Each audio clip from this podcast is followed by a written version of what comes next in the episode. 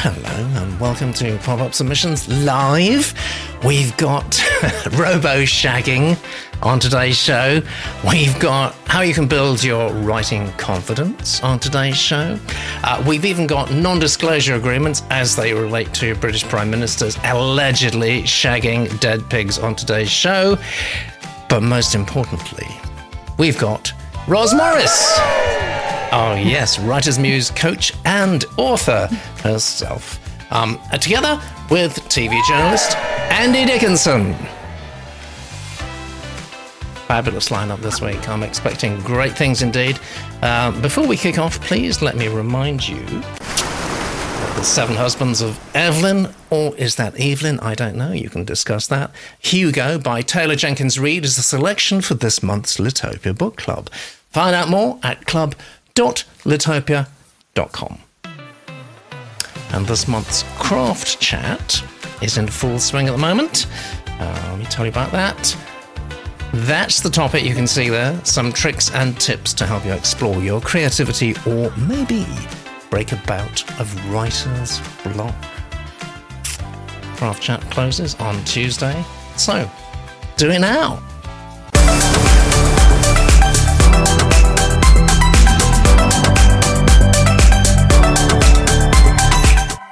Meanwhile, we'll get straight on with our first submission of the day. It's called Trust No Spy.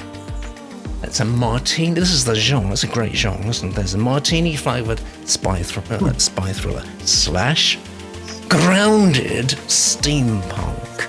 Grounded steampunk. That's interesting. It's very interesting because we just happen to have another submission today that's sounding exactly the same genre.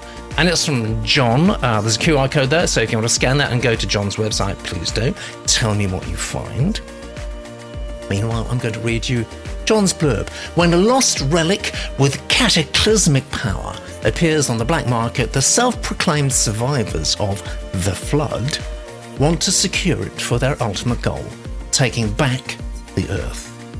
Charles Ruskin and Rebecca Cassili, two spies from hostile countries, team up to stop them.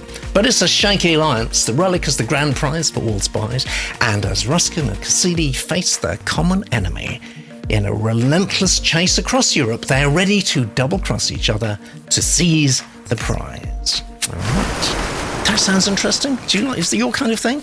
It's my kind of thing. I like it. Uh, I'll tell you about John. My favourite vacation spot, says John, is Lake Constance.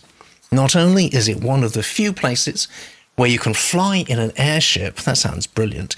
But seeing them cruise above the lake with the Alps in the background, how lovely, uh, uh, invokes dreams of a future that never was. That would be the steampunk future, of course. It was a sight that spoke to me. More specifically, it asked for a MacGuffin and two ruthless spies to create mayhem. Back in my youth, I sold a spec screenplay, never got produced, and I concentrated on a career as a nerd in IT startups. So you're pretty flush, I would imagine. Uh, this time, I decided to write a novel. So if needed, I can bypass gatekeepers and self publish. A lot of people are doing that. I have finished a rough draft, and as I work to get it to the next stage, I'd appreciate some feedback. Well, you're definitely going to get that. But before that, you're going to get a fabulous reading from John.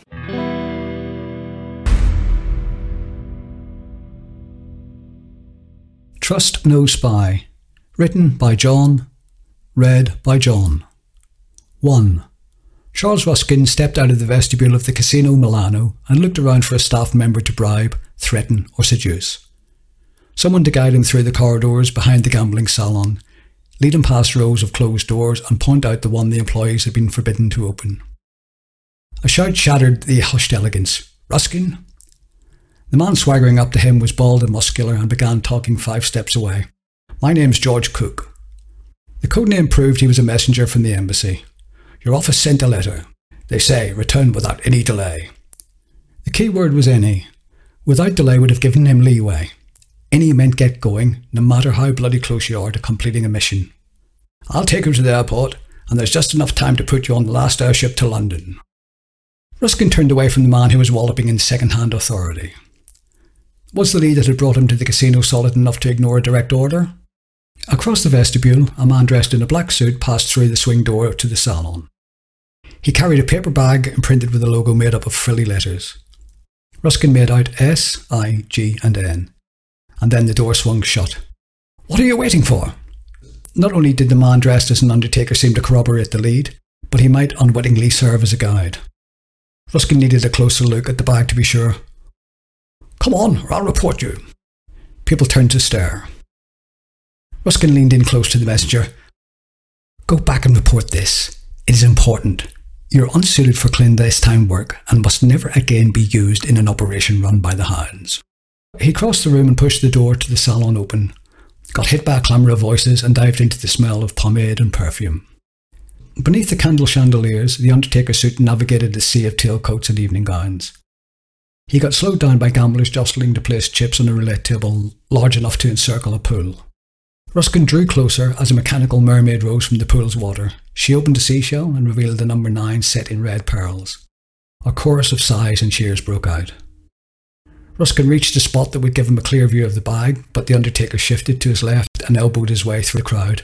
Ruskin mumbled, Rat bag. Lost that one, did you? A man with a silly grin glared at him. Ruskin wiped the grin away with a look and made his way towards the black suit. The Undertaker was hurrying along a diorama where volcanoes erupted with roaring gas flames. Ruskin followed, pretending to concentrate on a model of a passenger balloon floating above the landscape. Gamblers called out bets on whether it would land safely or perish in a volcano. He closed in on the Undertaker and read the full text on the bag Signorina Elegante. Perfect. If he could trail the man, he could complete the mission. He followed the Undertaker past two samurais standing in front of a Japanese temple.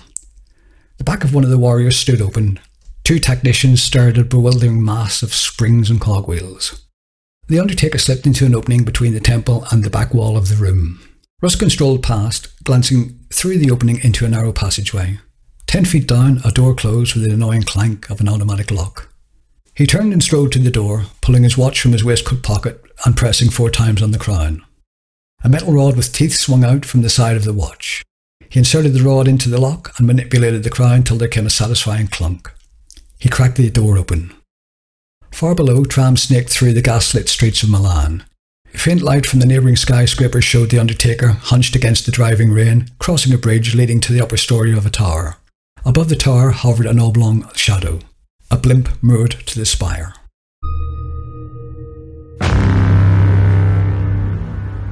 Thank you very much, Johnny. Great reading. Got us off to a good start. Let me uh, try to update you uh, about the ever changing nature of the Genius Stream. Uh, Annie uh, kicks the proceedings off saying solid blurb. And LA Thomas is quick to uh, echo that. Actually, great blurb. Ah, good. You got four marks of the blurb there. Uh, Pamela Joe's steampunk, defining steampunk, is a sort of alternative history where the Industrial Revolution ended with steam instead of diesel engines. Nicely, nicely expressed, actually. Yeah, very good. I'm partial to airships and balloons, says Johnny, and Pamela Joe goes on to say Lake Constance is gorgeous. I've never seen it myself. Helium ships are the future, according to, to many. James Blurb's got the elements, and Lex. Steampunk is one of my favourite things, and this sounds like a great story to go with it. So everyone's absolutely on your side right at the beginning as far as the title and the blurb is concerned. Loves the second-hand authority, Johnny. Carol says, nice title, relates well to the blurb. Martini flavoured? Yeah, I think that's all right. I think we can say that. Um, description's done well, says uh, PJ. Characterisation is good, but I'm not yet hooked. I need more story. Nice turns of phrase, says Johnny. I'm struggling to follow this, says Claire. So, first, really negative comment. Unfortunately, followed by Matt saying, I'm confused. Setups here, says James. Payoff coming? Uh, Martin, there's a bit of regimented rhythm going on. Oh, interesting. I didn't, I didn't pick that up. Martin would do. Um, who was Ruskin, says Carol. Should I care? Hmm, it's a good question. I'll root for him. Great first line, good first paragraph. And Matt says, I think there's a bit of throat clearing going on, and that would not be literally referring to me, it would actually be metaphorical, referring to you, actually, John. Um, love the opening line, says Lex. Gave us setting and a solid sense of the character in a nutshell. Also, great set, set dressing here. Love the reveal that the samurai were robots needing repairs. Bravo! Um, and then Carol keeps on saying this. What is Ruskin feeling? Emotions, please. Um, Carol concludes by saying some nice lines. Ruskin wiped the grin away with a look. Okay, we need to go to our specialist. Roz, first Yeah. impressions. First impressions. Um, there are lots of things that I agree with from the from the Genius Room. I, I was getting a bit lost. Um, I, I thought the, there's some good elements to it. Um, I like the opening paragraph where we've got a character who th- thinks I can get my way into anything, even if I shouldn't be here, which is good. It seemed to lose that impetus a little bit, I felt. Um, we seemed to then go into a lot of excuses for description. And although there were some really good elements, I love the mechanical mermaid, the fact that that was being made into a roulette kind of game, and Yeah. I love the mechanical samurai, all that. That's, that's the, the real steampunk elements that readers will love. Um, I didn't have enough sense of purpose.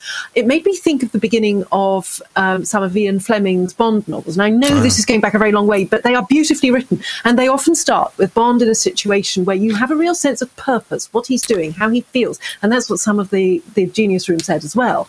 And that's what I, I was missing a bit. I was thinking, um, where are we in the quest that's going on? There wasn't enough of a strong sense of something happening while the, the world is being set up for us. Yes, yes. I think I think we've um, hit a nerve there. PC Frontier says some good writing, setting the scene, entering casino. Sounds more like James Bond than steampunk. Well, of course, it's supposed to be a mixture, isn't it?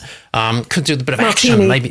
Yeah, yeah. Maybe someone preventing the hero's progress, perhaps. And Carol says, I'm confused. Spies and undertakers, casinos, dioramas, gas lights on streets, far below what? Skyscrapers and trams and blimps atop spires.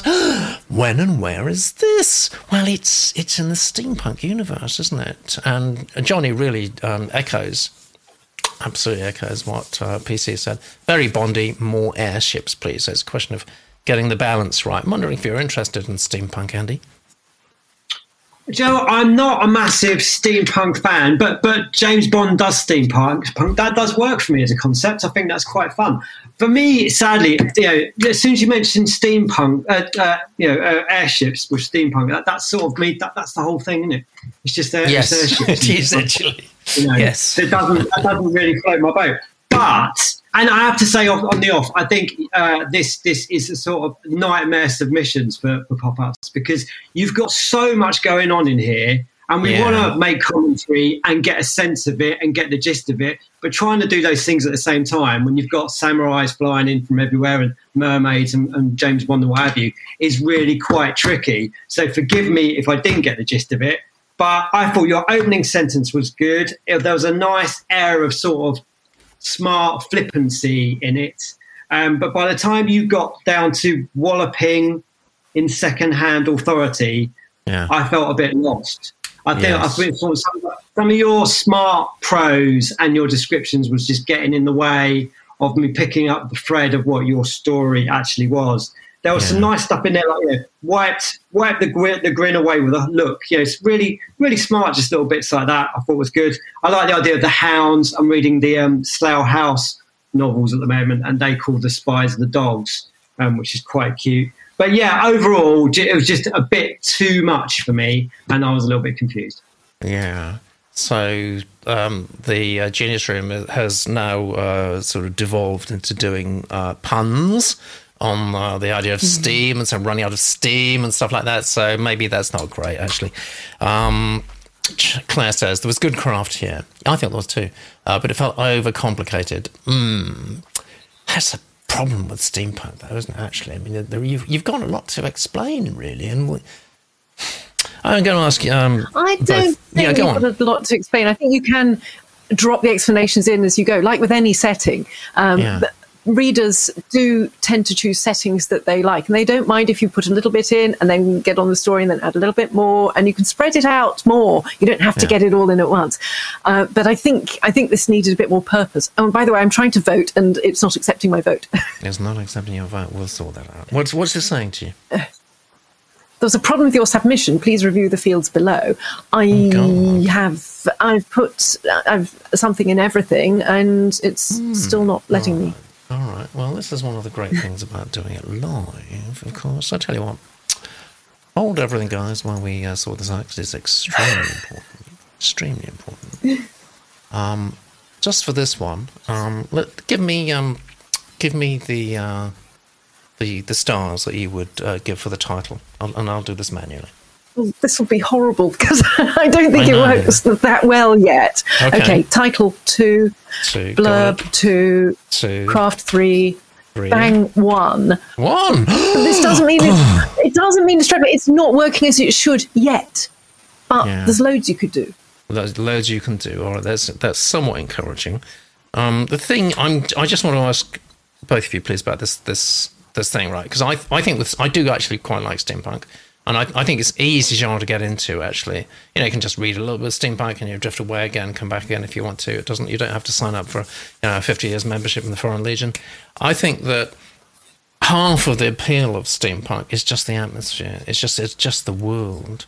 It's such a powerful atmospheric world to you know to live in in your head, and I think that's that's partly what I think uh, John is, is trying to do here. He's trying to establish, you know, the some of the dimensions of the exciting universe and, and make us go, wow, I want to hang around in this for a bit. But he's also got to get the character in and some story in and the whole thing. What would you advise him to do? I think that relic should be um, used a bit more because you know, relics are great That's in this kind idea. of novel. Um, so, is there some way that it could be brought in? Um, I know this is the first scene; you don't necessarily have to rush everything in Mm-hmm. fast, but if you can intrigue about this and get to that faster, that Yeah. might be a good avenue. A very good idea. Johnny agrees with me. How nice. Uh, balloons, blimps, and punks. Very good. Matt says the answer is the appeal, but it has to have the arc in place, or all steampunk begins the same. Yes. Another good observation. Let's look at your numbers there, John. You got a 57, which is a good start. It's a good start for the show. Um, but you've got a few negatives there as well, which hopefully, I mean, this is the whole point really about having, you know, the Genius Room giving their opinion to you live on air. As no one sees this in advance, apart from me, of course, and our narrators. So what you're getting really is live sentiment analysis, just straight back to the Genius Room in case they've said anything else. Um, you're getting live sentiment analysis, and that's no bad thing. Should we squeeze another one in before we uh, have, a, have a chat with our two fabulous guests today about all kinds of interesting things, actually? This is called Wild Light. It's fantasy. It's from Jasmine. This is Jasmine's blurb. Izzy is on an unconventional path to redemption by robbing nobles on the road when a silver tongued stranger ruins her heist. He invites her to join him on his quest for the Evanescence.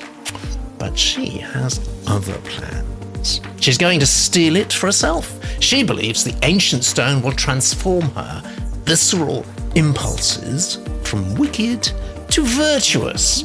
But without it, her life will spiral into chaos and not the kind she craves. Unknown foes plot against her, and she must reveal her true identity to survive. All right. Good fantasy, isn't it? Let me tell you about our author. Um, I'm in my 20s and live full time in a camper with my husband, one year old daughter, and two large doodle dogs. It's got to be a large camper. I work as a traveling ultrasonographer. I love that. There's a book in that already, isn't there? I, I work as a traveling ultrasonographer and explore the United States three months at a time. How fabulous that is. Even more fabulous, of course, will this will be this reading from Ali.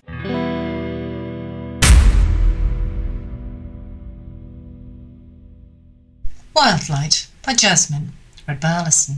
Chapter 1 Deep within the ancient forest, high in an oak tree, the wind was unavoidable. Izzy knew that, but it didn't make her any less annoyed as she tucked stray raven hair back behind her ear.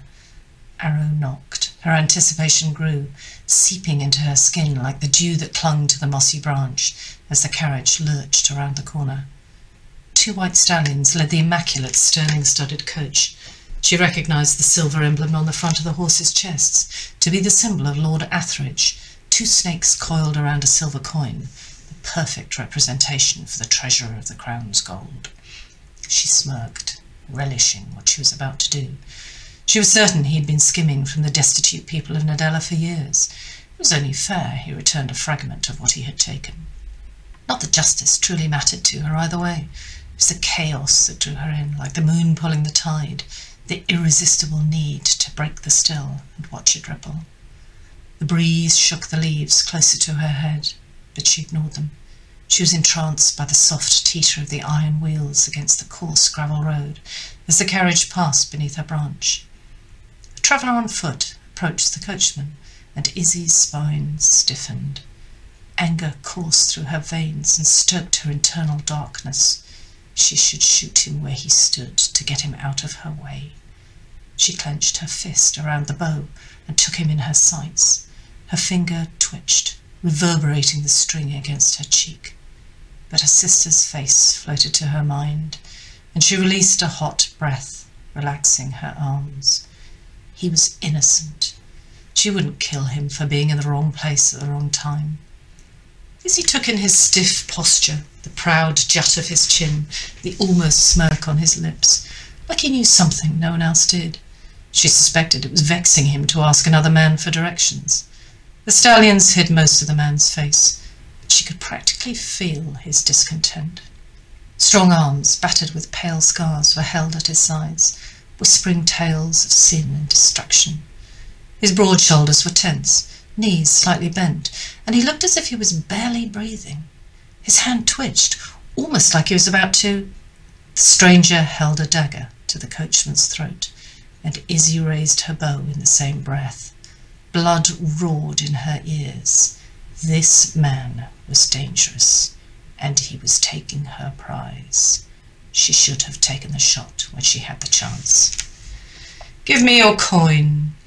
The voice was dark chocolate dipped in honey, rich and deceptively sweet.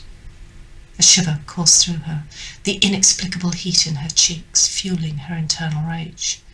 She swallowed a snarl as he moved away from the horses, enough for her to catch a glimpse of his face. He had hair that was either light brown or dark blonde. She couldn't quite decide from her position in the tree. Strong cheekbones, square jawline, and sharp brows. He was beautiful. Izzy distrusted him even more. Do it! The coachman beseeched the carriage, his pants darkened at the apex of his thighs. The stranger grimaced, most likely feeling the coachman's warmth travel down his own front, as the hostess pressed his back against him. Izzy smirked. Let him go and move away, you fiend! Do you have any idea whose carriage you are threatening?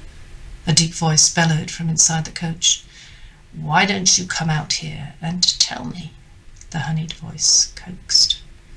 Two men in shining uniforms, with silver snakes stitched to their chests, emerged from the carriage, and the stranger's eyes gleamed. The two guards drew their swords and flanked him on both sides. He threw the coachman down and parried the oncoming jab from the guard on his left, while ducking from the blow to his right. Two against one, gentlemen. That's hardly fair. In two moves, he disarmed them both. For you. It's hardly fair for you. Now, give me your coin before I'm late for breakfast.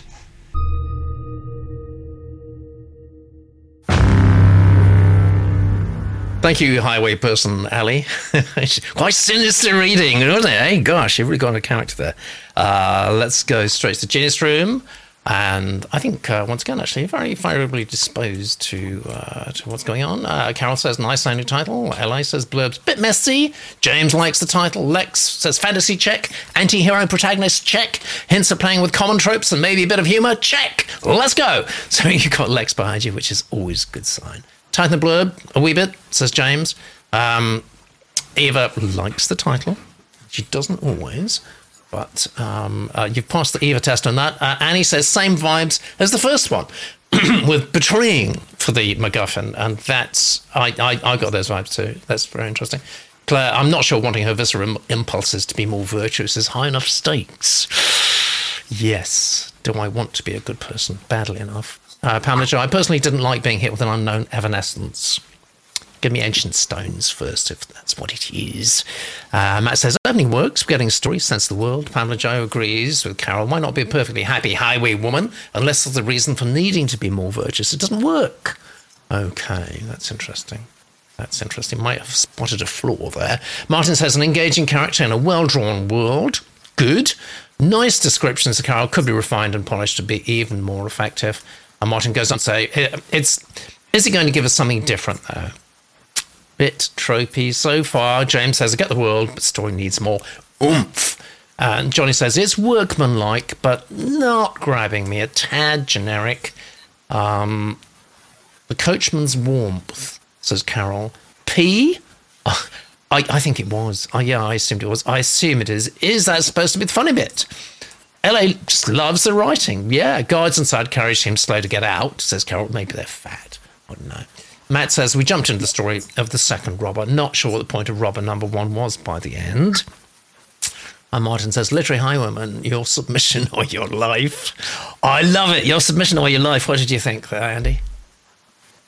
Uh, yeah, I quite liked it. Um, kind of like title, kind of like the blurb. I like that idea, transform from wicked to virtuous, and you're giving us a reason straight in when we get in the text and the comparisons to the sister. I was wondering from the blurb whether we were going to get, and I always mention this book on the show, but uh, The Princess Bride, because I love that book yeah. so much. Yeah. And it is such a high benchmark for this kind of yeah, fiction. Totally. And I sort totally. of think we got some of that. I think what we were really lacking was jokes, to be honest. Um, so the opening line is deep within the ancient forest. So you're not doing anything new there. But what I would say is by the end of like the second paragraph, we all knew exactly where we were, yeah. exactly who we were with, and exactly where we are going. So well done with that. I would then move on more quickly with the action. Um, maybe just go straight to the traveller from there. And and it did feel like she had this this arrow nocked by her ear for an awful long time. Yes. I would have thought, oh, sooner. Yes. Or maybe she could have, yeah, shot her, you know, Doing shot her aerobics or something. Or something um, yeah. just for our amusement. But yeah, generally, I liked it. I thought it was quite nicely done. I was just missing a bit of humour. Got it. Fantastic. All right. Roz. Yes, I really liked it. It flowed beautifully. It, it was really elegant to read, and um, the, the, the way she could elegantly describe things that were, were perhaps a, a, little putrid was yeah. uh, was very enjoyable. Um, I I thought to the the first um, robber wasn't really needed. We could get straight to the second one, but I like the way things were changing all the time. Um, you know, it's it's not what the the viewpoint character expects. It's uh, there's a sort of bit of swagger and humour. Um, I felt the blurb actually could have talked a bit more about the the kind of hole in the character hmm. because. Mm at the moment, the blurb makes the character just look like, oh, I'm just going to be a, a sort of um, nihilistic teenager for uh, ages, and then yeah. maybe I'll decide to, to, be good. But if you had something about the hole that she has in her, you know, if, if a character has a hole in them, that's incredibly attractive and works very well for this kind of novel. Got it. Okay. Do we still have a, a voting issue? Yes, we do. We do. Have so you tried refreshing that page? Try, try refreshing the page. Otherwise, I will give you a bespoke that. service if that's what's necessary. But just try, just try a quick uh, page refresh and see if it's going to going to take it this time. I've refreshed. Let's try. Yeah. No, it's still a problem. Okay. All title right. four. Please. Four. Excellent. Yeah. Uh, blurb three. Three. Going down. Uh, craft five. Craft five. And wow, that's good. That's from from Roz. That's four, good. Yeah. yeah. and bang four. oh, I think yeah. I think we got some good numbers going on here. So four, three, five, four. Just want to double check. Is that showing correctly yeah. on the screen there, Roz? Yeah. Look at that. That's good voting. That's good voting. Let's look at the overall numbers. You got a sixty-nine. You're storming into the lead there, Jasmine. Um, not only the winner so far, although we only had two submissions, of course, um, but the winner so far this month, because this is, of course, the first show of the month. Good. All right. Um, hopefully you're you're pleased with that. From my point of view, I just needed a more compelling hook. If I if I'm going to sell this, I mean, you might you might go the uh, self-publishing route. Well, why not? And you know, many people do. But um, if you want to go the traditional route, I just need more more of a compelling hook. Actually, I just need needed to be sufficiently different so I can. I always say, you know, what am I going to say if I pick the phone up or get on a Zoom to somebody?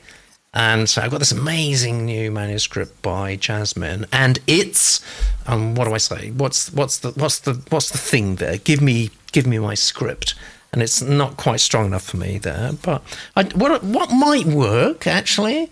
Actually, there might be. What's your passion? Your own personal passion. Why are you writing this? Why have you spent a significant amount of your life writing this? And I, I just need that to come through a bit more and then um, I think you could be away.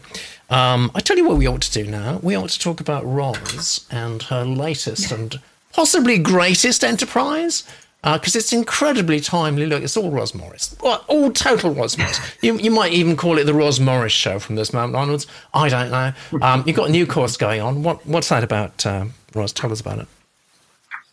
It's a professional course um, for people who want to become ghostwriters because oh, okay. um, I that was one of the first um, pieces of, commercial writing that I did. I, I was writing novels for other people, yeah. and um, I've done a lot of helping people to get a manuscript to uh, publishable level, and sometimes that involves rewriting it uh, yeah. Um, to a greater or lesser extent. And people are always asking me how to get into ghostwriting, what it consists of, and so I thought, well, I'll make a course. Why not charge for it? Eh? Yes, absolutely. make some money. I'm an agent, man. Come on. Okay, so that's that's your new course, and that's great. And uh, presumably, I mean, you've got a lot of different websites. Actually, what what I'm suggesting, and I'm hopefully there's a link that people can just go to rozmorris.org because that's you, right? Yep, that's me. Um, the better place to find out about my ghostwriting course is to go to my blog, which is nailyournovel.com, oh, okay. and you'll find a tab there that says courses. Okay. Oh dear, oh dear. Well, all right. So let's get this this daisy chain, this breadcrumb thing going. All right. So if people go to rozmorris.org, can they then go to nailyournovel dot something?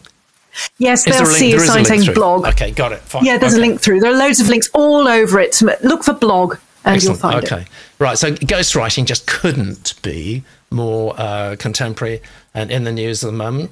I don't. Did you do this on purpose? Mm-hmm. Um, it's something that actually I, I, did a few years ago, but it's it's an evergreen topic. Uh, people okay. are always asking me about it. There's always a need for it. It's been done since time immemorial. It's it's not new. It wasn't new with Harry. Um, no, it wasn't. Oh, what I'm thinking, of... what I'm thinking about, I better, I better tell everyone what I'm thinking about because um, it's just a UK thing, really. We've got lots of uh, viewers in other parts of the world who will never have heard of. Lucky you, uh, Matt Hancock. Yeah, exactly. Um, so Matt Hancock is uh, is a benighted person, is he not? Really, uh, he used to be the health secretary um, during our our experience of, of COVID and the pandemic and stuff, and he cooperated, he collaborated with the ghostwriters. Not not so much a ghost now, actually, uh, probably uh, equally famous, even possibly more so than uh, than Matt, called Isabel Oakeshott. Um, and they produced this. I don't know how well it did actually. I mean, usually politicians' diaries don't do very well, actually, just sell a thousand or two copies, mostly to other politicians. But they cooperated on this this thing called the pandemic diaries. Um, and she obviously had enormous access, enormous amounts of access to his research, and about ten thousand WhatsApp messages that have now been released to the Daily Telegraph and um, to uh, uh, very interesting, actually, extremely revealing was what you know what, what was going on during that time in government. Uh, nobody comes out of it particularly well, and of course, the ghostwriter or the collaborator, or whatever she calls herself, has actually been heavily criticised by lots of media for effectively, I suppose, breaking the NDA, if indeed there was one. I'm not sure there was an NDA. Um, for example, this piece I'll just play very quickly on Times Radio uh, just a day or two ago what I want to ask you, Isabel, is here we here we are that you ripped up an NDA to dump right. Matt Hancock in it. You dumped Vicky have... Pryce in it. Wait, let me finish. She ended up going to prison on the back of correspondence with you about speeding points. You based an unsubstantiated allegation that a former prime minister engaged in a sex act with a dead pig on a single source. You also published text messages and emails with the Leave.eu founder Arron Banks, which were shared with you privately. What I want to ask you, Isabel, is how can any source trust you again? Well, Isabel Oakeshott, I'm afraid, has terminated that interview, but uh, we will now. How embarrassing for any presenter, actually. I thought, I thought Cathy Newman did extremely well keeping a straight face when she said sex act with a dead pig and British Prime Minister. But what I want to ask, ask you, Roz, is what do you think of all this? Because normally ghostwriters are sort of, they carry their secrets to the grave, don't they? Yeah, they do. Um, sometimes there's an NDA, and sometimes there's just your sense of personal discretion. I mean, if you want to carry on working, as a ghostwriter, your subjects or clients have to be confident that they can tell you things. And um, so, I mean, the relationship you strike up with the person you're ghosting can be very rewarding, and they often tell you sort of really quite intimate things. And you have to then figure out how you'll handle that information. Mm. So, but maybe maybe that ghostwriter just decided she'd had enough and she'd rather go and write her own books. And so, does it matter? I don't know. Well, do you think it matters, Andy? Uh, yeah, I do think it matters. Yeah, and I, I mean, I don't think anyone comes out of this well. I have to say, mm. um, that that was my my main overriding view of it. Um, but I mean, I think as a journalist, we're often struggling to fight the perception that we are trustworthy, that we have some integrity. So when other journalists show, you know, and, and, and like, and I do agree that she might feel that she had good reason for it. Um, but you know, but show a lack of that integrity or trust, trustworthiness, then that that affects badly on the rest of us. And at a time when we are battling so hard over, you know, whether truth can exist and in what form and who yeah. can be trusted and how, then that this this this ultimately the whole the whole farce of it just yeah. just just you know degrades that. Well, of course, that, that's actually what Cathy Newman was saying. She's saying, "How can anyone ever trust you again?" But what, what Isabel was saying, I think I think she has some reason on her side with it. She said she's, it was public interest. You know, I thought people really really needed to know, and that is, yeah, is that not overriding? So far, and, and as a journalist, we love the public interest defence because you know we, we get to, to write and, and produce a lot of work on the back of it, and as we should, and we'd all defend that quite rapidly. But there's a difference between public interest defence and signing a non-disclosure agreement, and then just basically just you know yeah. pissing on it, driving on a coach on horses through it. Yeah, yeah. yeah. Any final thoughts, Roz? Well, really, it's got to be a question of what you yourself are happy with. Um, yeah. If you, I, mean, I wouldn't feel happy about breaching yeah. confidentiality, yeah. and I, I even if, even if it's it's like it's like the you know the classic dilemma that priests face, isn't it? Somebody tells you something in the confessional, and it kind of you know it's it's world changing, world shattering, possibly highly illegal. I mean, what are you going to do? Fortunately, I write fiction as well as All doing right. ghostwriting. So uh, yes, you can. There's always if you feel the urge to use something, you yeah. can't. It can't won't stay quiet in your soul. You have yeah. other avenues to there use it without harming anybody. I mean, I think the relationship, it, yeah. the working relationship that you have with someone when you ghost with them is is just it's like a friendship. Yeah. Yeah, also, also just have to question in this example, you know, is it earth shattering? Are these earth shattering revelations? And I, I, just have to oh, argue, yes. no, I don't think they are, to be honest. They're pretty tawdry and the sort of things we expected to hear. It so. is really, isn't it? it? Just confirms what we thought, yeah. Fascinating discussion. Thank you very much, guys. And here we are, submission number three. Look at this for a title. Does this tickle your fancy Personal Literary Companion. Do you like that title? Is it unusual, distinctive, and different? I think it is. It's speculative fiction. It's from Margaret. And this is Margaret's blurb. In this frame novel, a frame novel. Ooh, I do think hard about that. Frame novel is um, something, it's a container, isn't it, really? It's a container that contains other things, really. Um, Canterbury Tales, sort of thing in this frame novel reviewing a raunchy manuscript about an American woman's adventurous sex life causes a literary consultant to reconsider hers. In the manuscript, a couple resort to realistic robotics to fulfill their fantasy of a threesome. The story explores the implications for relationships and society when humanoid AI becomes indistinguishable from ourselves. In the outer narrative, the consultant identifies with the inner story and finds herself attracted to its author. Who is ChatGPT? No, it's not. I don't know. It could be. It could be. Oh, God. Uh, let me tell you about Margaret. I'm interested in futurology, and I think that the topic of uh, lifelike humanoid AI can be both titillating and thought provoking. Such creations are probably now only a few years away, and society is poorly prepared for the potential consequences. Recent novels like Ian McEwan's Machines Like Me or Ishiguro's Clara and the Sun, I, uh, a film a few years ago, uh, Ex Machina, It makes me think of that. Uh, touched on the topic, but didn't fully explore the prospect of lifelike AI supplanting human relationships. This is my first manuscript following a career as a partner in a London law firm. In that case, I've done very well with partners in law firms, I have to say, actually. Uh, in that case, we're going to give you a fabulous reading. It really is from Bev.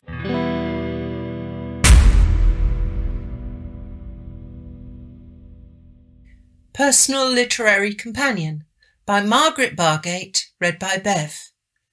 Three desks, three computers, and three women. Two criminally neglected rubber plants, and lots and lots of paper. Welcome to my world. Weekdays, anyhow. Josie started at Llewellyn and Wade's London office two years before me, but she makes it sound like a lot longer. Those two years, and of course her MPhil in Anglo Saxon, Norse, and Celtic from Cambridge, have qualified her to be my boss since I joined. Oh, and Josie also happens to be the MD's daughter. For the record, I reckon that my red brick psychology degree has taught me just as much about books as Viking sagas can. Whilst other areas of the publishing industry might slow down at certain times of year, there's no let up at our literary consultancy, and a creative avalanche constantly clogs our inboxes. Late spring is always busy for us, I suspect because the hopeful spend the Christmas break feeling that they have a book inside them. Luckily for us, I suppose, some decide that these would be works should be allowed out, and a few months after the New Year's resolutions have been made, their half baked manuscripts start to appear, lambs to the slaughter. Josie spins round in her chair. For added gravitas, she stands to her full five foot and a tea leaf and tries to shake the brown ringlets away from her face. Who fancies some nice genre busting speculative fiction? She glances between me and Lydia. She wants advice on genre, whether the concept has commercial potential, and whether the sex scenes are about right. Her words, not mine. Lydia turns her head from the screen and peers over her cat eye frame glasses. Presumably genre and busting are her words too. Indeed, Josie smirks. She clearly doesn't have a clue what genres it might bust, but it sounds quite intriguing. A Californian couple buy a realistic robot to explore their sexual boundaries. Givaudan? Let me guess, I say. She's a stereotypically hot female robot? Don't think she says, Josie reads from her screen. When Ava and Liam realise that selecting a suitable bedfellow for a threesome is not so easy, Ava buys a designer intimate companion to solve their dilemma. With beguiling looks and personality, their new robot appears to be the perfect partner, both in and out of the bedroom. Not sci fi, I protest. Where's the speculative? She says robotic companions are already here, as are the voices opposing them. So the novel explores the implications for human relationships as these creations become almost indistinguishable from ourselves when they cross Uncanny Valley. It's called Crossing the Valley. Okay, so hopefully it's not all robo shagging then. What's Uncanny Valley though? Probably in an attempt to show enough enthusiasm to appear helpful, but not so much as to suggest acceptance of the manuscript review, Lydia pushes the bridge of her glasses back against her nose and reads verbatim from the internet. The uncanny or eerie sensation humans feel when encountering humanoid robots which are only slightly similar to real humans, whereas robots that closely resemble humans evoke more positive emotions, and so could be said to have crossed that valley. Is she some AI specialist or something? I am intrigued enough to ask. Don't think so, says Josie. Kimberly Banyas. She's a banker. Sounds American. 80,000 words. Send it over. As is our wont, I speak with a tone of resignation. To be fair to Josie, however, both Lydia and I are tacitly grateful to her for allowing us these brief moments to delude ourselves that we have any real say in the matter. Curiosity compels me to open the document. As a literary consultant with aspirations to fully fledged agenthood, one is always hoping to find that rare gem glinting and winking at you from your screen. In three years, I found two, which they say is two more than most in that time. The pats on the back were welcome, but cold comfort when I handed them over to another agent. After several years in the job, I can usually spot a non starter a few pages in. Then, more often than not, even if the pages are contorting their faces and screaming at you, for pity's sake, don't let them give up their day job. And I know that giving them constructive tidbits may only encourage them to rearrange the deck chairs on the Titanic, when they really should be pushing women and children aside in the scramble for the last lifeboat. I plough painstakingly through the remainder to harvest exhibits supporting my hasty, but invariably correct, conclusion. And thank you, Bev. Every bit as good as I promised, I think. Um, now, straight to the junior stream. They've got a lot to say. E.G. starts uh, raunchy and adventurous. Looking forward to it, I think. Uh, blurb's a mess, says Lex, but has great ideas. Uh, that blurb needs some work, says Barbara. Uh, Matt says blurb needs to be recast as a simple story intro. Title's not doing it for me, says Elaine. Claire says extra comma an opening sentence of, of that blurb threw me. Yes, it threw me, actually, thinking about it. Yes, it did. It did. I, I think that's well observed. Um, title does not say sexy ex machina, says PJ. And Carol says title's unusual, curious, doesn't grab me. I don't understand this, says James. Title blurb, is it just me? And Eva says, like the title, it's not suitable to this blurb, which is Randy. is, that, is that a good thing? I think, I think that's a good thing. I don't think she's saying that in a disapproving way. Uh, but I'm not sure. Uh, Matt says disconnect between opening graph and story. Um, not the most hooky way to start, says Barbara. Too much telling. And likes Martin likes the chatty tone. It is quite chatty, isn't it? Yeah. Um, Carol points out, what's an MD? Uh, Brit for managing director. In the US, it's medical doctor. I think that's always worth um, bearing in mind. Uh, two nations divided by a common language. Maybe, says Carol, maybe instead of show agent reading the submitted manuscript, not just the query, and having strong emotional reactions to it. Mm.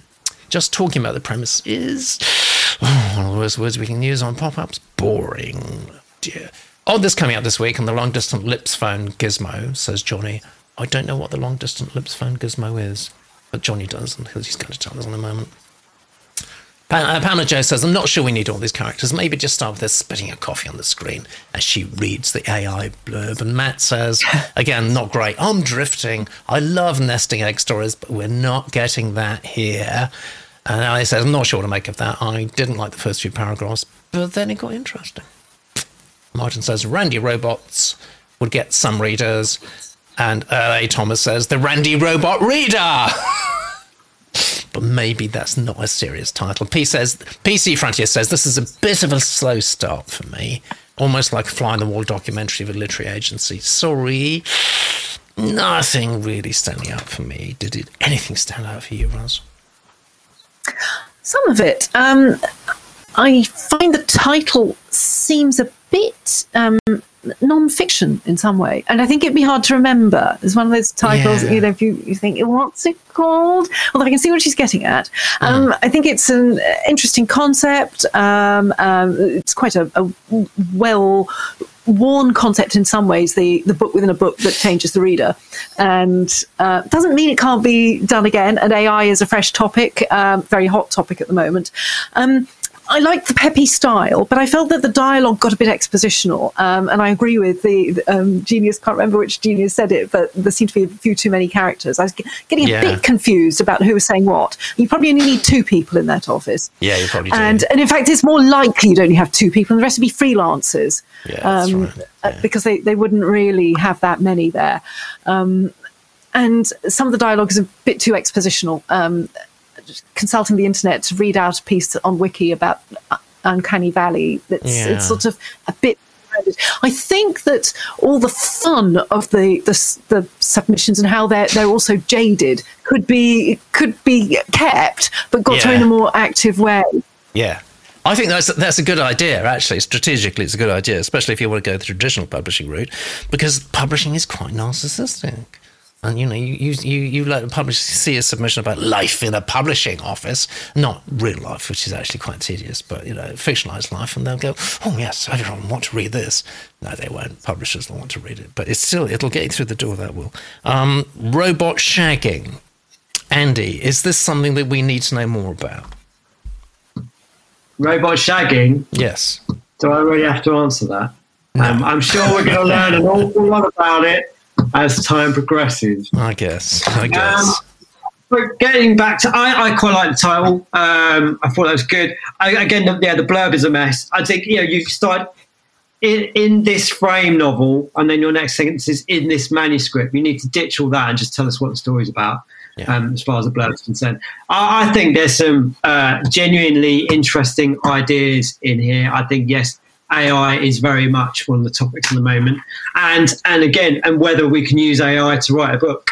So, mm. so you are sort of playing with those concepts, and you've obviously been writing it for a while, so you got there, you know, earlier than a lot of people. So, well done for that. But I struggled with this um, because for all the smarts in the ideas, your opening sentence was about, you know, included a, a criminally neglected rubber plant, which is just so mm. cliche. Mm. And then your next part was about you know you being better qualified than than your colleague in an office. And it's like well if you're going to do that i really need a good joke to go with it. You know i just just some as icy as you like as cruel as you like but make it you know just make it a bit funnier. So the yeah. voice just really didn't work for me.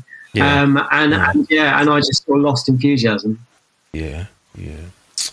I've got to say you're right. Um have we got Oh. yes, I've managed to vote. Well done. Yes. I say, Johnny, good show. Is that robotic? I've been enfranchised. Yeah, absolutely. Johnny says Gizmo, sensory silicon lips for kissing people, long distance. I didn't know there were such things, and there shouldn't be such things, actually. It sounds awful. Oh, God. Um, do, you, do you think this is the genre of the future, Roz? Well, which future? I mean, six months will be yeah. different again. Yeah, that's the thing, actually, isn't it? Yeah, that's the thing. I think. I think. So, what you have to do. Sorry, what you have to no, do is something like Ex Machina, which I love. I love Ex Machina yeah, uh, because it, yeah. it, it, goes into more human ideas. Yeah. So it takes the technology they've got that they can um, they can predict at the time, and then it really tells a human story. Yeah, there's something about films like Ex Machina that are so smart, and, and obviously like novels the same. And then mm. Garland is, is you know really clever at what he does, but he's sort of taking these highfalutin ideas. You know, he's throwing in kind of like big money uh, tech oligarchs in there and all sorts and fantastic mm. islands. And then about halfway, it's like, yeah, but now it's a monster movie. You know, so let's just watch people up. And yeah. it's you, you've got all the background there to make you just go with it, and it's great, interesting fun. I mean, people have been writing books about this for decades, of course. I mean, do you think we're a bit chat GPT'd out, Andy? To, to, be honest, I mean, we were doing a story on it this week, and, and I've got some friends that are teachers, and we are asking them exactly that, that question about, you know, how is it going to affect kids' educations and, and things like that. Um, I think it's a subject we need to be talking about, whether, uh, as Roz is, is quite probably correct, where there'll be some other, you know, doom laden disaster on our doorsteps in six months' time. Yeah. But, um, but but you know, it's it's an interesting topic, and I think for a writer, it's a really interesting topic to play with. Good. All right, let's look at the numbers here. Uh, I got a 55. 55. And I'm interested in that title, Margaret. Um, it definitely hooked me to begin with, but then I had second thoughts about it actually. And what Roz said, I think, is absolutely right in terms of um, is it is it actually going to stay with you? I don't think it's going to stay with you. I think it's distinctive, but I'm not sure it's that memorable. So we've got a 55. Hopefully, our comments have been of some use to you. Let's have a look at the next submission.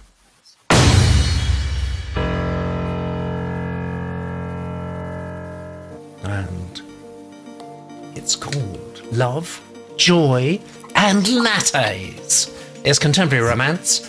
Excuse me, it's from someone or maybe, possibly, some people, because I have read this, um, called Harmony Noble. This is Harmony Noble's blurb. Well, an offensive sex Sexpresso cafe. I've only dimly heard of that, but apparently it is a thing. Oh dear. Um, opens next door to Joy's dog friendly community coffee house. Joy fights to save her cafe and unwittingly saves her lackluster love life. And this enemies to lovers sweet romance. Enemies to lovers? A little like Sleepless in Seattle, slightly. Hmm, interesting. Let's, uh, let's find out about Harmony. We are a dynamic tin, twin team from rural Alaska living in the Pacific Northwest. We've owned and operated coffee shops in Washington, inspiring the Coffee House Romance series. Oh, I like that. Uh, Melody's stories are in two local anthologies Harmony writes business and court documents. Friends label us as socially aggressive. That's what your friends say, right? Friends label us as socially aggressive. okay, duly warned. Um, and teachers say we talk too much. Well, that's all right. I don't mind that at all. And I think you're go- you're going to like this reading. I'm so laughing about that. I think you're going to love this reading actually from Martin.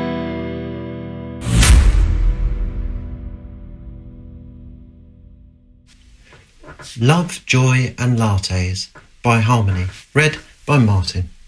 Chapter 1 Iced White Chocolate Mocha. I clean, wiping the wet towel over the cafe table under the warm light of the assorted chandeliers to the beat of Bringing Sexy Back, shimmying my hips to Justin Timberlake's silky voice. I must stay busy or my mind swirls with stress. I focus on Justin's voice dancing and cleaning my cafe, Joy's Coffee House. I sashay table to table, clearing ceramic mugs, straightening cosy chairs, sanitizing the mismatching wood surfaces to a reflective gloss, and wearing a silly smile, daydreaming about Dogs Master, my online friend who admitted to loving Justin Timberlake last night when we were messaging back and forth. I imagine his firm hands on my hips as I sway. I can't just can't help myself. I have a hunky boyfriend, but something about Dogmaster feels special and sparks excitement in me. During our nightly messaging sessions, we discuss non sexy subjects like our Labradoodles, work, politics, and how much we love our little community. I can tell he would be a good dancer by his confidence. I'm lost in the fantasy. The bleachy smell from the wet cloth brings me back to reality. I look around the empty cafe embarrassed to be fantasizing about my unconventional friend. My dancing euphoria fades, bringing my attention back to the task at hand, which happens to be cleaning my cafe's dining area. Luckily, years of working as a barista gave me the involuntary cleaning automation which allows me to daydream and groove to this 90s retro music that I danced to at clubs in university.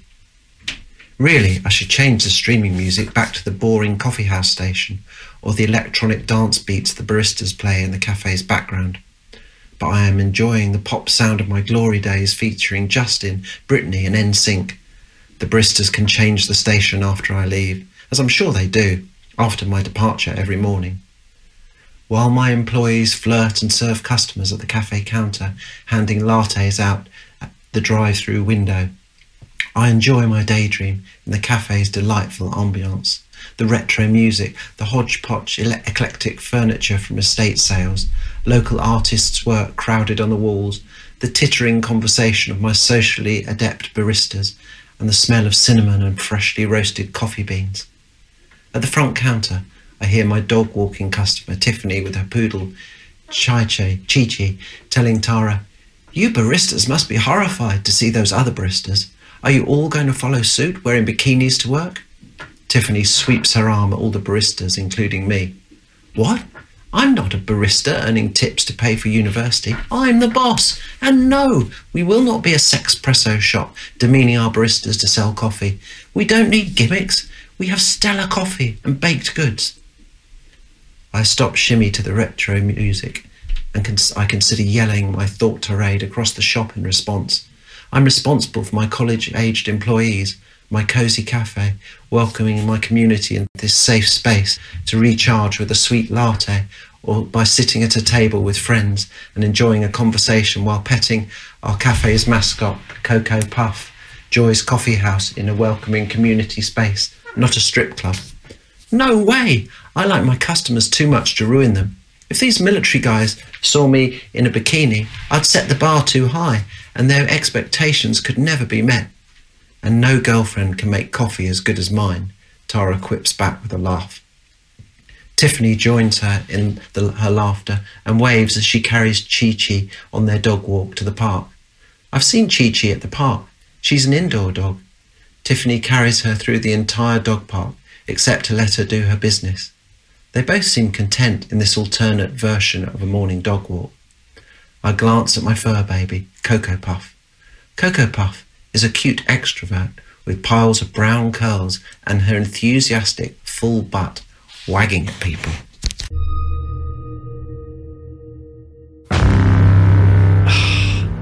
Okay, I just got that image of a full butt in my head now.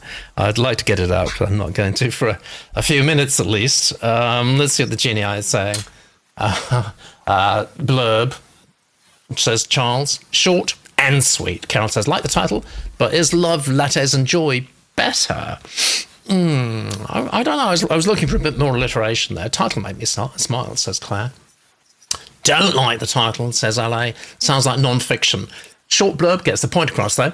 Uh, Eva says, Oh, love the premise of this blurb. And James says, Love the author's catchy name. Is a good catchy name, isn't it? Good blurb, says Carol. Matt, sort of title and blurb, but can work with the right casting.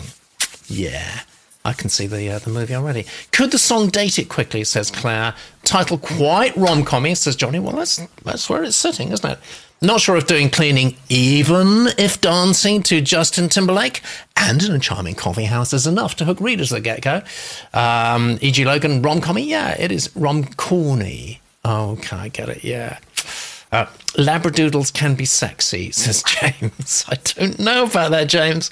I don't think I want to think about it really. Matt says being brought back to reality from a fantasy about Timberlake is not quite a hook. And PJ, good voice, needs to figure us out. It condense. Uh, too much telling in the opening. Um, Princess Leia, there's a reference to Princess Leia I just don't get at all, but that's it's not unusual for the, the genii to be way over my head because they are not normal people. Uh, Martin says relatable, betrayal, likable protagonist, immersive setup, and good voice. Enjoyed reading this, and that's very important because Martin was our narrator. Uh, I've got lots of good comments, so I can't read them all out actually. Martin says, I've got a full butt. It's great for watering the garden. okay. All right, well, I recover from that. Uh, Roz. I like the title. I thought it was very suitable for for this kind of fun, frothy, frothy. Yes, it's frothy. um, the blurb sounds fun, but I would add in the threat that Joy faces. Um, yeah, and it doesn't say that. You've got to have the question that she's going to be battling with. Why should she care? Why do we care? Um, I like the fun of the chapter titles, the white mocha, whatever, but I immediately think, are you going to have enough different ones for each chapter? Oh, there are lots. Have you seen Starbucks recently? I mean, come on. Oh, okay. But yeah. really, you might have 40 chapters. Yeah. So, yeah, it's true. um, I otherwise I'm I wasn't really drawn in, and I found a lot of it very expositional and a bit unconvincing and and clumsy. And I think that there would be a stronger and more active way to set up the the threat, um, the thing that's that's going to upset her life, which is really what this is going to be about. So yeah. I I think it's starting at a very static place. Yeah, it is a bit actually, isn't it? Yeah, we're working our way onto it. What did you think, Andy? Um, I, I didn't like the title. Um, I mean, I don't drink coffee, and I know I'm literally out on a limb with that. But but love, joy, and latte just just read to me so sort of obvious. Although you know, you could also argue you're doing exactly what it says in the tin with it. Mm. Um, I, I kind of like the blurb though. It, it, it's sort of I, was, it, it, I know because they're American, aren't they? But it's sort of read yeah. very British. I must say, I thought Martin read it wonderfully. Totally. Um, but it's sort of like kind of you know jaunty English calendar girls kind of kind of vibe to yeah, it. Like, it really has. Sashaying around with a mop yeah, and yeah, bleach to Justin Timberlake and things. Yeah, um, yeah well, you had me at Dogmaster. I, I thought I love that. I thought, yeah, but then, and, and I do wonder whether this is a first draft because it was Dogs Master, and then the next paragraph down, it was Dogmaster. Yeah. Um. So, uh, and and I think I think what what Roz is saying sort of gets to is are, are we basically getting you know reading your plot from a flashback, and that I'd say is a mistake. You know, mm. we want to be with you when you're when you're hitting this jeopardy point of them opening, you know, a, a, a, a sexy Hooters you know, coffee shop next door. We want to be with you when that happens, not having it in retrospect while you're cleaning the office, listening yeah. to Timberlake. You know, I'd yeah. say, yeah, listening to like thinking about Dog Master, who you've been chatting to online. And I, I, reckon he's a great dancer, and you've also got a hunky boyfriend. That's all good, fun stuff. And I was laughing. There were some good lines in there. Yeah, but I think, so but you're wasting your concept by doing it in, in flashback in that, in that yeah, environment. Oh, so so true, so true. Let's just see if Roz has got the numbers coming in. Yes, they're working rather yeah, well. I've done the numbers. Well done. Yes. Oh, oh. You've. Let me just ask you about that. You've you've marked the bang very low. Why? Commercial potential. Because I well, the bang uh, for me is how it's being done. Um, I don't think right. it will go anywhere with an opening like that. Um, right. That doesn't mean you couldn't find a good opening for this concept. Uh, yeah. But it's it's it really need you really need to rethink what you're doing with the first chapter. Yeah, I think, I, I think Andy made advice. a great point. You, the word jeopardy is really important. Andy really totally. hit the nail on the head yeah. there. Yeah, I mean, this, you know, we're in fairly familiar territory in a way, aren't we? I mean, you know, we've seen this in one guise or another, and why not? You know, why not do it like this? I've hardly, hardly heard about Sexpresso, and I wish I hadn't really. PC Frontier says I did not feel the start had much of a hook for the reader, a bit dull. I agree with Matt. I suggest the author starts with conflict, just what Roz is saying, or perhaps a romantic mm. meeting, and Johnny says, "Can I have another white chocolate mocha, please?" Um, and Martin, who totally is on fire tonight, uh, says they could have a bikini clad baristas barging into Joy's Cafe or something like that. Um, Elliot Thomas has got a new title, Sex Press No. Sex Press No. it's a bit complicated, isn't it? Um, why they call I wouldn't put sex in the title, you'd get into trouble. it's possible. Yeah, it's possible. Okay. Um, I'm, I'm surely I'm more than 43. Oh no. Oh, well, that's because I haven't bloody voted.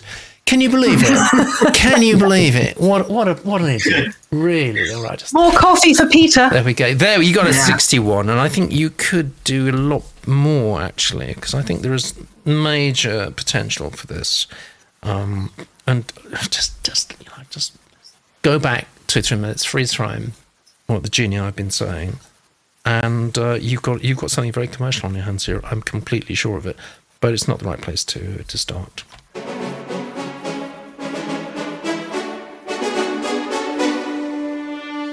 And before we have a look at our last submission of the day, I want to talk to both of you about a subject that is very close to every writer's heart, especially people who are, you know, on the bandwagon trying to get their first book published, trying to get the attention of people like agents and publishers and so on, which is confidence. It's all about being a confident writer. And when you get serious about writing, you get so much advice from so many different people, especially on the internet, and your confidence sort of drops a bit, gets saps a bit, and gets lower and lower, and you start to lose your voice. And you start to think writing's all about ticking boxes. And by the time, you know, you've been through that for a year or two, you're just feeling really low about things. So I'd like to ask both of you, because you both do operate in an interesting area where confidence is actually all important. So what advice, Roz, let's start with you first. What advice would you give to, you know, aspiring writers in that situation? Well, first of all, I would say this is a recognizable arc that we all go through. So we start off doing our own thing in private, then we let it out. We find lots of other people are doing it. We're deluged with advice. We find there are right ways and wrong ways and loads of different variations of them. And we try lots of different things that possibly suit us, possibly don't. And we end up thinking, I've now lost my way, I don't know who I mm. am anymore. And then gradually you come out of it because you gradually start thinking, wait a minute, this feels like me and this feels like me and that isn't me. So I won't do any more of that. Hmm. So if you're in that stage, carry on, you will come out. Stick at it because it, can be very dispiriting, mm. actually, can't it? But so, okay, that's that's very good advice. And Andy, you you appear on, on national television um, live sometimes, millions of people looking at you. Uh, millions of people could not do what you do because they don't have the confidence to do it. So you must have some good. Well, neither do I half the time, to be honest. Um, I mean, that, like that, that, that particular element of it, doing doing lives, um, I used to really struggle with. I, I was petrified, to be honest, and and ultimately, my, I figured my way through it by just watching other people do it. And it, hmm. it might, sometimes you do stories where there's a lot of media, um, and you can be there and you can watch the guys that do like 24 hour news, and they're literally like live, you know, consistently. Um, and, and I, and, I, watched how they did it, and I watched how some of my colleagues did it, and it just seemed that everybody did it a little bit differently. So in the end, I just figured out a way that worked comfortably for me. And then, and it is exactly as, as Roz says, and exactly the same in writing. You just, you know, hopefully you're just going to get better at, at the time. When did you know? when did you know that you were you were okay doing it? Uh, probably, probably when my peers told me that was good. To be honest, Mm-hmm. And, and I do think in, in, so many walks of life, you know, if you look at footballers, yeah. sometimes like you can tell they're confidence players. They need someone to say to them, actually, that was really good. Go and do it again. And then you start to, to build that up. But you can't be telling yourself, you can't be beating yourself up for not being perfect at it straight away. Ultimately, life in my well, in my book is about growth. And you want to be you want to be looking back at something you did six months ago, comparing it to something you did today and preferring what you did today because you're still progressing, you're still getting better. Yeah. And, and I think you've got to get that monkey off your back with writing and, and get just, just cut yourself that same slack, you yeah. know. Um, and, and you look, I mean, yeah, if you look at bands, particularly, most most bands do their most popular work in their, their first couple of albums. They'll yeah. probably feel like you know six albums down the line they're doing their best work ever, but we've all we've all moved on, and there's something about just getting getting talent. That is sometimes a bit raw and a bit unfiltered yeah. and, and and with all the without all the degrees of noise that they have and getting that stuff down the paper that is valuable and people you know people flock to. So so just yeah. just just give it a crack. Yeah. Writers tend to be a bit on the introverted scale in any case don't they Roz I mean is, is that a handicap as well do you think it is, but it's also our superpower because we think more deeply about things. And also, we can revise. I can write a sentence that's yeah. complete rubbish, and then I can go back and think, there's something in this that's got life. So let me refine it and make it what I really wanted to say. And often, the, in the refining, you find something even better. So we have second chances that Andy doesn't have if he's no. talking live to a camera. So no. really embrace this and you know, embrace the fact that you've, you've also got a, a little inner um, voice that's saying, this could be better, this could be better. Um, keep going and keep noticing what really appeals to you. Yeah. Um, every time you get a piece of advice, try the new thing that they're suggesting and then think, is that closer to what I feel it should be? And mm. it, it, might be neither one thing or another, but sometimes you'll find something you think, ah, so now if, what that person has said really works. So if somebody somebody uh, thinks, okay, well, I'll follow Roz's advice for two or three months, and then it all kind of goes pear shape, and they then they want to stop. I mean, what's is is it is it a long game? How long should they do this for? it is a long game. and Writing a book is a long game, um, and discovering how to do all the things that writers do, to, that good writing does to people. And we also all have our um, our unique strengths. So we all start off being able to do some things really well, and we have to learn loads of others, and that's different for everybody. And um, different teachers can recognise different things. Yeah. Different teachers can can bring different things out of people. Um, I've just finished a developmental report where the um, a lot of the writing was um, was very rough, but I could see that there were some things she'd done really well. So I said, right, you have mm. envisaged a really rich world that will have a lot in it. So I'm yeah. going to throw some ideas at you for how you could bring it out and make the novel you described to me you wanted to write. Yeah. And then if you disagree with any of that, that's just as good as if you agree with it because you'll discover more about what you want to be. At the end of the day, you have to discover how to be you, but you discover it by, you know, like a teenage teenage fashions, you find what fits, what looks dreadful and you should never have done, and just grow. Yeah, wow, that's very encouraging. I, I feel I, I, feel quite illuminated by that. Um, thank you, thank you very much. We want to encourage you, mate. Oh, we want you to be better too. we want you to be the best Peter you can oh, be. Oh, thank you very much. Uh, do you think we should look at another submission or just carry on in this orgy of self congratulation? Thank you very much, Genius Room, as well. You made some great comments on this. We do have one more submission, which is from Alison. Not Aliana narrator, but a different Alison. It's contemporary fiction. It's called Fire. one word title. yes! Nick likes those. I'll, I'll, I'll publish it. Nick likes one word titles. Laura eased into the flip flops, shoes that hurt her feet, at least, and gently took each stair at a time. The physical therapist had helped her devise a dog leash that Laura could wear like a sash rather than hold in her singed hands. It'll be fine. I think that's fine, it's fine, but I'm going to treat that as a typo. It'll be fine, the therapist had said. The air is healing. The dog was already by the door, glaring at the door handle. Even he seemed to avert his eyes from Laura. As it he, too, as if, as if, come on, let's get this right. Oh, two typos in the blurb. Oh, please. To have to knock you down for that. As if he, too, blamed her for the fire. A house burnt to the ground. A family destroyed. Okay, well, we got there the end. I'm sorry, I'm going to have to give you bad marks for that. Um, Alison Langley has reported as a foreign correspondent from Datelines across Europe.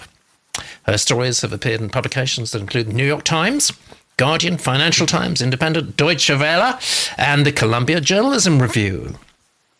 She was a stringer in Budapest for the Wall Street Journal Europe from 1990 to 94, where her novel Ilona Gets a Phone takes place.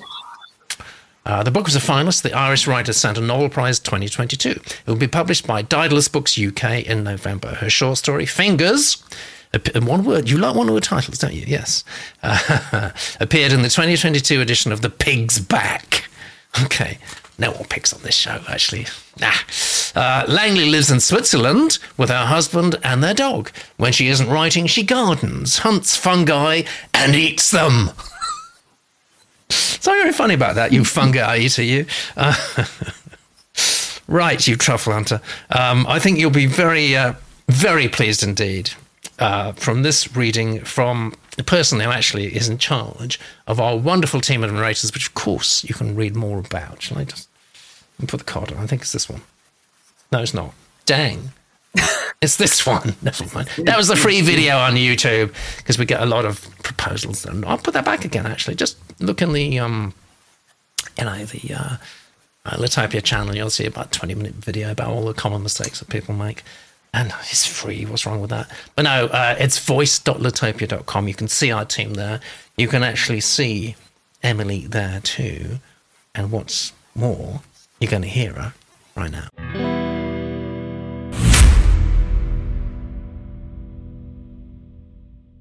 Fire by Alison. Read by Emily. April.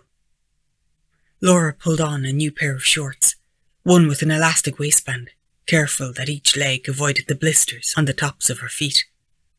Then she laboriously slotted each bandaged arm into a t-shirt, like the physical therapist had shown her, grimacing as the lightweight material skidded over her raw, flaking cheeks before gliding down her torso.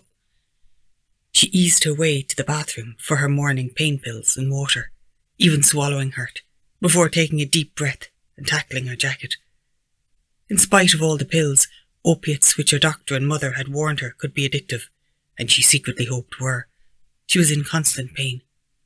Not just from the sting of burns and the skin grafts, but from the ceaseless throb that accompanied simply being awake and the agony of sleep when it came. She had slept little and poorly for days, her dreams too vivid to allow rest. Every morning she'd wake with a headache, the taste of sulphur, burnt plastic and metal in her mouth, the smell of scorched electrical wires, singed hair and seared flesh in her nose. She heard urgent loud barking from the dog, although he lay asleep at the foot of the bed, and she always woke in a panic, jolted from the scream emitting from the scenes in her brain. She felt that jerk that accompanies forward motion, stopped short by a sudden blunt force of unbearable heat. The past few weeks had been chaotic and slow at once. Muted hospital sounds mixed with beeps from a machine and clatter of some metal table being wheeled past her door. Embarrassed, furtive glances from orderlies bringing meals she failed to eat. Cheery voices from nurses washing her hair or dabbing a washcloth under her armpits, averting their eyes from her swollen cheeks and missing eyebrows. She came to know them not from their names, which were pinned to their breasts, but by the way they spoke to her, looked at her, or didn't, as the case may be. They had politely made themselves scarce when the police or fire marshal arrived to ask their persistent questions. Laura tried her best to piece the broken mirror of her memory back together, but the shards were many and trodden on the ground, all attempts to rescue both house and recollections futile. Laura had been grateful when Father Mark came to murmur prayers and ask her, How are you doing? Everyone, her parents, Jennifer, Emma, the doctors, nurses, asked her, How are you doing? Except Tom. He has never asked. He seemed to be as shattered as the broken glass from the front door that had been axed through. He stoops and walks in a daze, teary, quivery, as unable to be comforted as to comfort. She tries to be quiet as she dressed, even though she guessed Tom was already awake. She didn't want to talk with him. She suspected he didn't want to talk with her either. They have rarely spoken more than the few necessary perfunctory sentences to get through their days, as if the air required to speak had been consumed in the blaze. Laura envied Tom, not just because his body was untouched, his face was not disfigured, but because he had the solace of work to give structure to his day. Of course, her days were meant to be spent healing. A ridiculous concept. She was covered in pain she was certain would never leave. It's not possible to recover from grief. From her window those past few days, she could see a happy neighbourhood had sprung to life.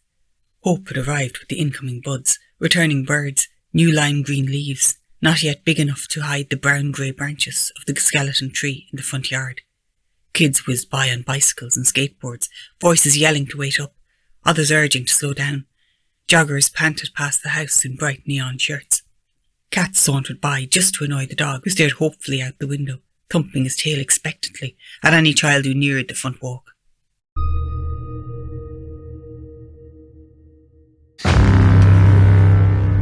Yeah. Wow, I was miles away there actually. Um, in a good way, actually, in the manuscript itself. Let's see what people are saying. No, they're not people. They're not people. They're genii. Eva says, "So what's the story? A house catching fire?"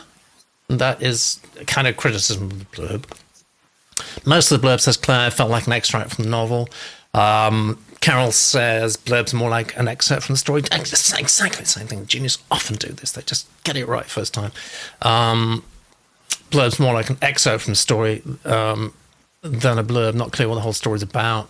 Fire as a title, not setting it alight, says Johnny. And excuse the the, uh, the, the pun, but I agree. L.A. Thomas, I don't think it could be classed as a blurb. Um, but Matt says blurb concept is interesting. Um, nice writing, Carol. Good description, sensory details, also some sharing of Laura's internal experience evocative. Uh, PJ, I'm sorry, it's not going to hook me. I probably have to start before the fire uh, to care enough to plow through this. And uh, Matt says there's a nice undertone here, uh, a bit of mystery. Um, it does go on too much about her ail- ailments, says Eva. And Martin, writing solid, too much summary rather than one engaging scene. Good craft here, says Johnny. One or two people are saying that. Emily, of course, our narrator. I thought this had great writing and observations and tension. I'd read on. Uh, Carol says, in a hospital burns unit, or burns are commonly treated, aren't the nurses trained to not look away or be awkward and embarrassed at seeing the victims? Hooks are strong. Doesn't matter what happened, who died, why. Carol says, I badly burned the palm of my hand last year and was really surprised by how long the blisters lasted because there's a little sub discussion going on there that I didn't tell you about, about blisters. But you can read about it if you uh, freeze frame. And yeah, um, finally, LA says, if she lost a child in the fire, she would be consumed by thoughts of them. Certainly would be. Roz. Well, yes, I thought the writing was very strong and the, the sensory details. Um, and waking with the smells. Those are unexpected things, and uh, they surprise us and, and, pull us into the narrative more. I was wondering also about the nurses in the Burns unit, although yeah. I, I, think that's a really smart way to describe them. I think in reality they would be completely used to it, and they would be careful not to let a patient think that they had this reaction to them. Um, I was wondering where it would go, and mm. I th- I was thinking with the blurb, I needed something to tell me what this arc would be, what the bigger problem is that that this character is trying to work through, um, and we have no idea of where this is going. So there are a lot of ways that you could take a story about somebody who's been in a fire. You know, the, there's the personal essay idea of how they're going to just adjust to little life mm. things, or there's a big question that they overcome, and we have no clue about that. And um, the title, I think, is not doing any no. favors because it's quite like a thriller. Um, yeah. And it needs to have, a, I think it needs to be a, a, more poetic title because it seems to be a more interior kind of journey. So it's really good material here. Good writing, very vivid, but now I think it's it, it's spinning its wheels and it needs to have yeah. more direction. You can't do that right at the beginning. Um, and uh, Matt says, I've reported on people recovering from severe burns. This got that sense across. And Pamela Joe, she could notice the more over careful non reaction on the nurses, maybe to, to show that. Yeah, maybe. What did you think, Andy? Um, it's all about your blurb. Your blurb so let you down. Um, you know, I mean, because I, I, did. I mean, I, I, didn't actually want to like this after the blurb because yes, it's like you didn't bother a bit. Um, and then and then the opening couple of parts, like the pain, all the pain, the pain is like, oh, how much mm. do I mm. need to care? Am I going to care? But I have to say, I thought your writing was so good. I thought, mm. you know, as it went on, I was like, do you know what? This is probably the best writing we've we've had we've had all night. I thought it was beautifully realised. Mm. Um, yeah, great craft, beautifully read by Emily.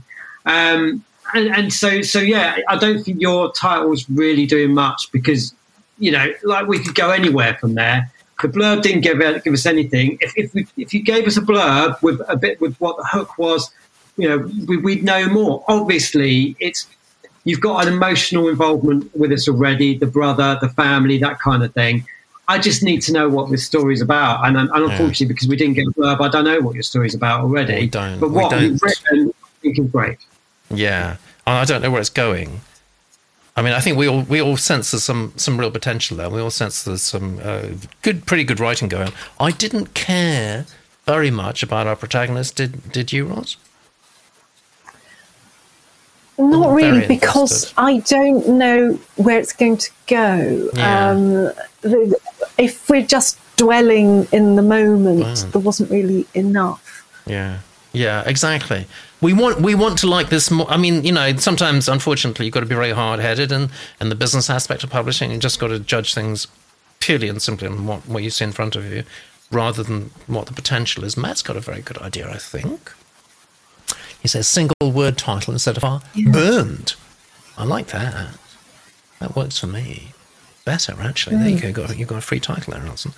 Uh, let's let's look at the numbers. I think it's going to be a very mixed bunch here, actually, isn't it? Yeah, title's low. Um, blurb is pretty bad. Um, craft is excellent. So, curate's egg. You've got you've got a 57 there, um, with potential to go much higher, I think.